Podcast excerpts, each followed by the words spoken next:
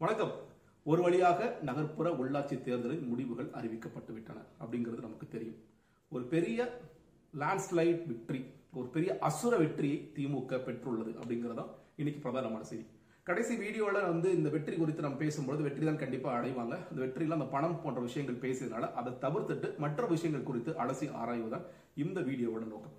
இன்னைக்கு ரெண்டாயிரத்தி பதினொன்றில் அப்பொழுது அதிமுக ஆளுங்கட்சியாக இருந்தது. அதற்கு பிறகு நடந்த உள்ளாட்சி தேர்தல் அப்போ ஊரக உள்ளாட்சி நகர்ப்புற உள்ளாட்சிகளும் சேர்ந்து நடக்கும் பொழுது ஒரு பெரிய வெற்றி அடைஞ்சாங்க. அந்த காலத்தில் ரெண்டாயிரத்தி பதினொன்றில் திமுக எதிர்கட்சி கிடையாது. அப்போ எதிர்கட்சி தலைவராக இருந்தவர் கேப்டன் விஜயகாந்த் அவர் அந்த நேரத்தில் கூட ஒரு கம்பேரிசன் என்ன கேட்டீங்கன்னா அதிமுக ஒரு பெரிய வெற்றி அடைஞ்சால் கூட திமுக டீசெண்டா சில இடங்களை பெர்ஃபார்ம் பண்ணியிருந்தாங்க. ஒரு அளவுக்கு வந்திருந்தாங்க. நீங்க வந்து மாநகராட்சியிலனா பத்துக்கு பத்து மாநகராட்சியும் அதிமுக அப்ப அடிச்சிருந்தா கூட பேரூராட்சிகள் நகராட்சிகள் ஊரக பகுதிகளும் திமுக ஓரளவுக்கு கணிசமா வந்திருந்தாங்க. இது ஏன் சொல்றேன்னா இப்பொழுது நடந்து முடிந்த ஒன்பது மாவட்ட ஊரக உள்ளாட்சி தேர்தலாகட்டும் இல்லது இப்பொழுது இன்று வெ- முடிவில் வெளியான இந்த நகர்ப்புற உள்ளாட்சி தேர்தலாகட்டும் அதிமுக ஒரு படுதோல்வி அடைந்துள்ளார்கள். ரெண்டாயிரத்தி பதினொன்றுல எதிர்கட்சியாகவே இல்லாத திமுக அடைந்த அந்த வெற்றியை கூட இப்பொழுது எதிர்கட்சியாக இருக்கிற அதிமுக அடையவே இல்லை அப்படிங்கறத பிரதானமான செய்தி. திமுக எப்படி இந்த அசுர வெற்றியை அடைஞ்சது அப்படின்னு பார்க்கறதுக்கு முன்னாடி என்ன நம்பர்ஸ் அப்படிங்கறத பார்த்துட்டு போறது சரியாக இருக்கும். மொத்தமா வந்து இந்த மாநகராட்சி வார்டு உறுப்பினர்கள் வந்து எவ்வளவு பேர் அப்படின்னு பாத்தீங்கன்னா மொத்தம் ஆயிரத்தி முன்னூத்தி இருபது இது வந்து நான் தமிழ்நாடு ஸ்டேட் எலெக்ஷன் கமிஷனோட அஃபிஷியல் டேட்டா தான் சொல்றேன். ஏன்னா ஒவ்வொரு டிவியும் ஒவ்வொரு மாதிரி போடுறாங்க நமக்கே தெரியும். ஒவ்வொரு சேனலும் எப்பொழுதும் மாறி மாறி போடுறாங்க அவங்க எங்க டேட்டா கிடைக்கும் தெரியல. நம்ம தமிழ்நாடு ஸ்டேட் எலெக்ஷன் கமிஷனோட டேட்டா இப்போ நம்ம பேசிட்டு இருக்க இந்த டைம் வந்து ஒன்பதே கால் அந்த டயத்துக்கு என்ன வந்திருக்கு அப்படின்னு பார்க்கும்பொழுது போட்டி நடந்த ஆயிரத்தி முன்னூத்தி அறுபத்தி ஆறு வார்டுகளில் திமுக தொள்ளாயிரத்தி நாற்பத்தி ஒன்பது. இரண்டாவதாக வந்தது யாருன்னு பார்த்தீங்கன்னா அஇஅதிமுக நூத்தி அறுபத்தி நாலு. மற்ற கட்சிகள் பிஜேபி இருபத்தி ரெண்டு சிபிஐ பதிமூணு சிபிஐஎம் இருபத்தி நாலு. இதர கட்சிகள்னு போட்டு எழுபத்தி மூணு போட்டிருக்காங்க. ஓகேங்களா? இதர இல்லை இந்திய தேசிய காங் மன்னிக்கணும். இந்திய தேசிய காங்கிரஸ் எழுபத்தி மூணு. அடுத்ததாக மற்றவை ஒரு நூத்தி இருபத்தி ஐந்து அப்படிங்கிறத பார்க்க வேண்டியதா இருக்கிறது அதே மாதிரி நகராட்சி வார்டு உறுப்பினர்ல நடந்த மூவாயிரத்தி எண்ணூத்தி நாற்பத்தி ரெண்டுல போட்டித் தேர்வு மூவாயிரத்தி எண்ணூத்தி இருபத்தி நாலு. அதுலேயும் திமுக பெற்ற இடங்கள் இரண்டாயிரத்தி முன்னூத்தி அறுபது.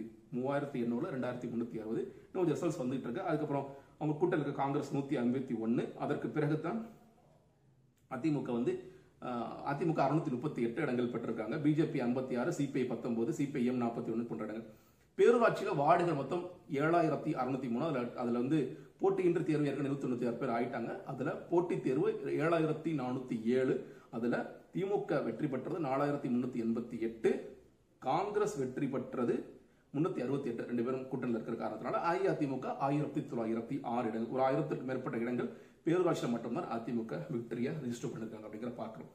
ஓவராலாக பார்க்கும்போது எப்படிங்க? நீங்கள் ரொம்ப நம்பர் சொல்ல டீ- ரொம்ப டீடைலிங்கா வேணாம். சாதாரண நம்பர் சொல்லுங்கன்னா இருபத்தி ஒரு மாநகராட்சியில் இருபத்தி ஒரு மாநகராட்சியும் திமுக வெற்றி பெற்று விட்டார்.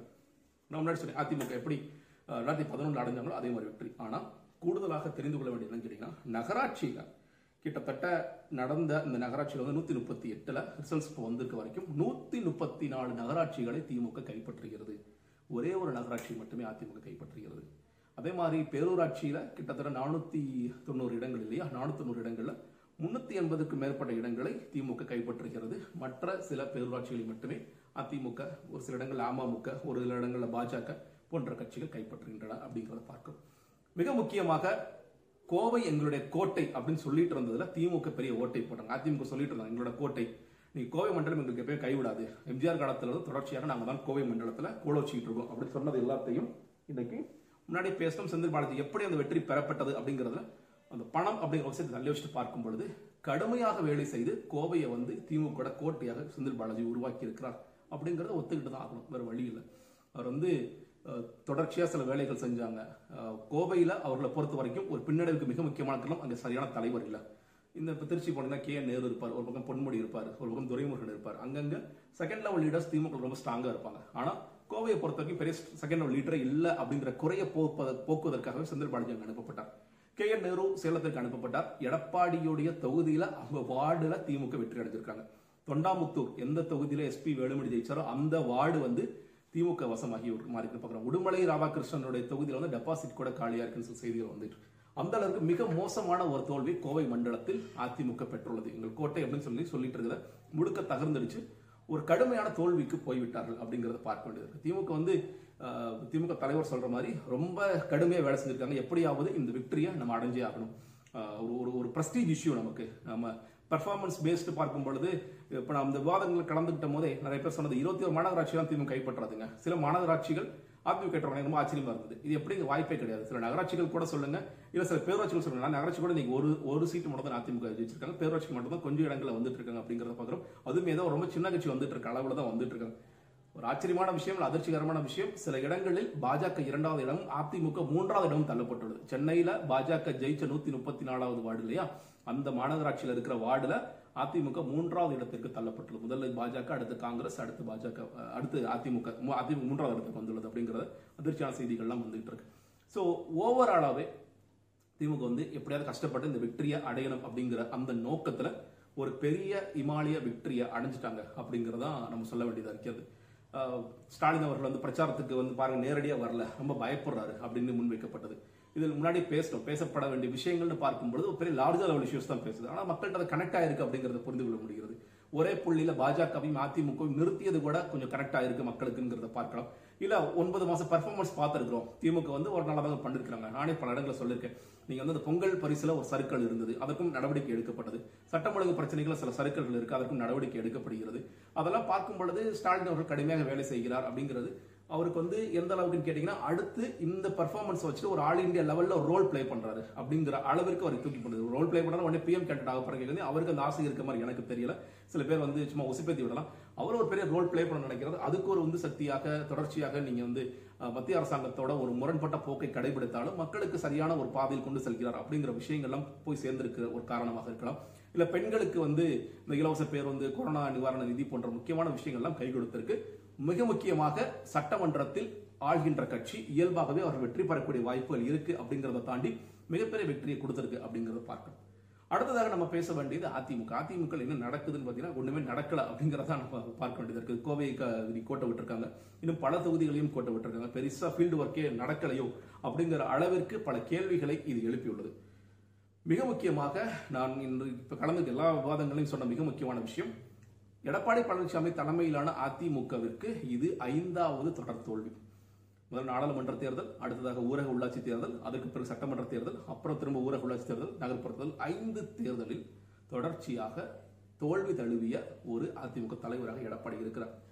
அங்கே அந்த கட்சியில் இருக்கிற பிரச்சனை என்னன்னு கேட்டிங்கன்னா யார் தலைவர் அப்படிங்கிறத பெரிய குழப்பம் நீடிச்சிட்டு இருக்கு இவர் வந்து இந்த அதிமுக சட்ட விதிகள்லாம் மாற்றி ஒரு மாதிரி நாம் தான் தலைவர் அப்படின்னு அவர் ப்ரொஜெக்ட் பண்ணிட்டாரு வேற யாரும் தேர்தல் நிக்க விடாம அவரும் ஓபிஎஸும் ஒரு டீல் போட்டு தலைவர் ஆயிட்டா கூட இன்னுமே அந்த கட்சி ஒரு தலைமைக்காக இயங்கிக் கொண்டிருக்கிறது. அது யாராக வேணாலும் இருக்கலாம். அது ஜனநாயகபூர்வமாக தேர்தல் நடந்திருந்தால் அது யாருங்கிறது தெரிஞ்சிருக்கும். உடனே இது சசிகலா கேம்பா அப்படிலாம் சொல்ல வரல. யாராவது புதிய தலைவர் வர வேண்டிய அவசியம் இருக்கிறது. அந்த தலைவர் பாஜக கூட்டணி வேணுமா வேண்டாமா? நம்ம மக்கள் பிரச்சனைகளை எப்படி பேச வேண்டும்? சட்டமன்றத்தில் என்னென்ன விஷயங்கள் பேச வேண்டும்? போன்ற முக்கிய விஷயங்களை பேசக்கூடிய ஒரு தலைவராக வர வேண்டும் அப்படிங்கிற ஒரு ஆசை இருக்கு அப்படிங்கிறத நான் பார்க்கிறேன் அதிமுகவிற்கும் திமுகவுக்கும் இன்னைக்கு கேப் வந்து ரொம்ப வைடன் ஆயிடுச்சு. இன்னைக்கு இனிமேல் வந்து அதிமுக எதுவும் சொன்னா கூட இல்ல இவங்க வந்து ஒரு எகத்தாளமா கூட திமுக பேசலாம். இல்ல பாருங்க நாங்க வந்து எவ்வளவு பெரிய கட்சியா மக்கள் எங்களை அங்கீகரிச்சிருக்காங்க. உங்களை வந்து மக்கள் அந்த எதிர்கட்சிங்கிற அங்கீகாரம் கூட உங்களுக்கு கொடுக்கலையே. மறுபடியும் ஒரு தேர்தல் நடந்தா நீங்க படுதோல்வி அடைஞ்சிருவீங்க. சட்டமன்ற தேர்தலுக்கு முன்னாடி எவ்வளவு ப்ரொஜெக்ஷன்ஸ் நடந்துச்சோ அந்த அளவிற்கு ஒரு இருநூறுக்கு மேற்பட்ட இடங்களை கூட நாங்கள் வெல்வோங்கிற அளவிற்கு இன்னைக்கு திமுக பல இடங்களில் வெற்றி பெற்றுள்ளார்கள் அப்படிங்கிறது தான் இதோட செய்தியாக இருக்கிறது.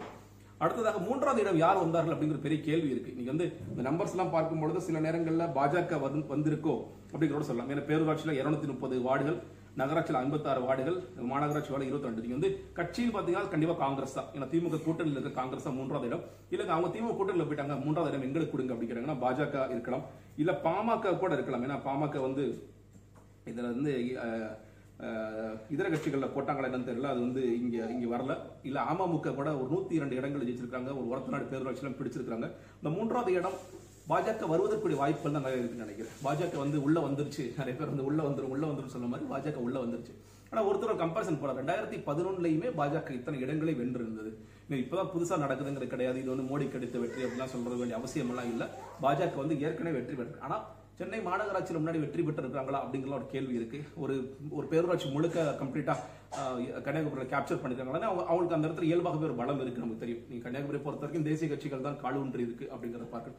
தேசிய கட்சிகள்னு பேசும்பொழுது நாம் தமிழர் கட்சியும் கன்னியாகுமரியில் தங்களோட அக்கௌண்ட் ஓபன் கிட்டத்தட்ட ஆறு பேரூராட்சி வார்டுகள் தொடங்கியிருக்காங்க பல நேரங்களில் பாஜகவுக்கும் நாம் தமிழரும் தான் ரெண்டு பேரும் ஏ டீம் பி டீம் சொல்றது. ஓரளவுக்கு உண்மை நிஜமா நகைச்சுவைக்காக சொல்கிறேன் அந்த மாதிரி அவங்களும் அங்கே கணக்க தொடங்கியிருக்கிறாங்க அப்படிங்கிறதை பார்க்க வேண்டியிருக்கு தேமுதிக ரொம்ப சொற்பமான சில இடங்களில் ஜெயிச்சிருக்காங்க இந்த மாதிரி சில சுயேட்சைகள் ஜெயிச்சிருக்காங்க விஜய் மக்கள் இயக்கம் ஜெயிச்சிருக்காங்க அப்படின்ட்டு ஓவராலாக இந்த தேர்தல் வந்து சில புதிய முடிவுகளை கொடுத்திருக்கு அப்படிங்கிற மக்கள் நீதி மையம் அன்பார்ச்சுனேட்லி ஒரு இடத்தை கூட ஜெயிக்கல அப்படிங்கறத நம்ம சேர்த்து பதிவு செய்ய வேண்டியதாக இருக்கிறது எல்லாவற்றையும் தாண்டி திமுகவிற்கு ஒரு அசுர வெற்றி. ரெண்டாயிரத்தி இன்னைக்கு இன்னைக்கு நாடாளுமன்றம் சட்டமன்றம் உள்ளாட்சி. இந்த மூன்று அடுக்களையுமே திமுக இன்னைக்கு அவர்கள் தான் இருக்கிறார்கள். எப்படி ரெண்டாயிரத்தி பதினாலில் அதிமுகவிற்கு ஒரு பலம் இருந்ததோ அதே மாதிரி ரெண்டாயிரத்தி இருபத்தி ரெண்டுல திமுகவிற்கு அந்த பலம் கிடைத்துள்ளது இப்போ மிகப்பெரிய கேள்வி என்னன்னா அப்போஷனே இன்னைக்கு இல்ல. அப்ப திமுக வந்து மறுபடியும் அராஜகம் செய்ய ஆரம்பிச்சிருவாங்களா? ஏன்னா நமக்கு தெரியும் கவுன்சிலர்கள் எவ்வளவு மோசமா நடந்து கொண்டார்கள் ஒரு கேள்வி எல்லோரும் மனதிலும் இருக்கவும் செய்கிறது.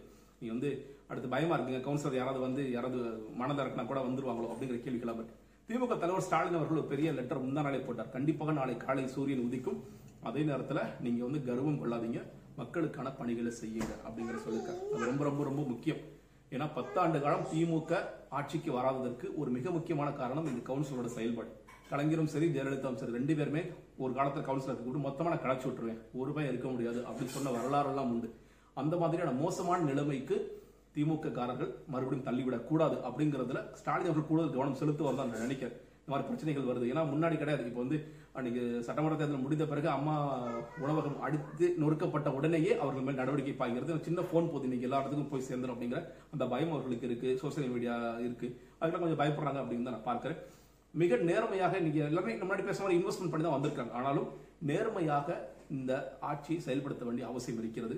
அடுத்த மழை வெள்ளத்திலிருந்து காக்க வேண்டிய அவசியம் இருக்கிறது. குப்பை பிரச்சனை பல பிரச்சனைகள் வந்து பெரிய பெரிய சவால்கள் காத்துக் கொண்டிருக்கின்றன. ஒரு பெண் மேயர் வரப்போகிறார். சென்னையை பொறுத்தவரைக்கும் பட்டியலின மேயர் வரப்போகிறார். நல்லா பெர்ஃபார்ம் பண்ணுவாங்க அப்படின்ட்டு நம்ம நம்பிக்கை வைப்போம். நிறைய சவால்கள் இருக்கு. அதே நேரத்தில் இது எல்லாவற்றையுமே நேர்மையாக செயல்படுத்த வேண்டிய அவசியம் இருக்கிறது. பார்க்கலாம் எப்படி பண்றாங்க? நம்ம ஒரு வாட்ச்டாக செயல்படுவோம். இப்போ நிறைய இயக்கங்கள் அதற்காக செயல்படுறாங்க. பரப்போர் போன்ற இயக்கங்கள்லாம் செயல்படுறாங்க. நம்மளும் ஒரு வாட்ச்டாக இந்த மாநகராட்சிகள் என்ன நடக்குது மாநகராட்சி கூட்டங்கள் என்ன நடக்குது. முக்கியமான விஷயங்கள் என்ன பேசப்படுது போன்றவற்றை தொடர்ச்சியாக பேசுவோம். நன்றி வணக்கம்.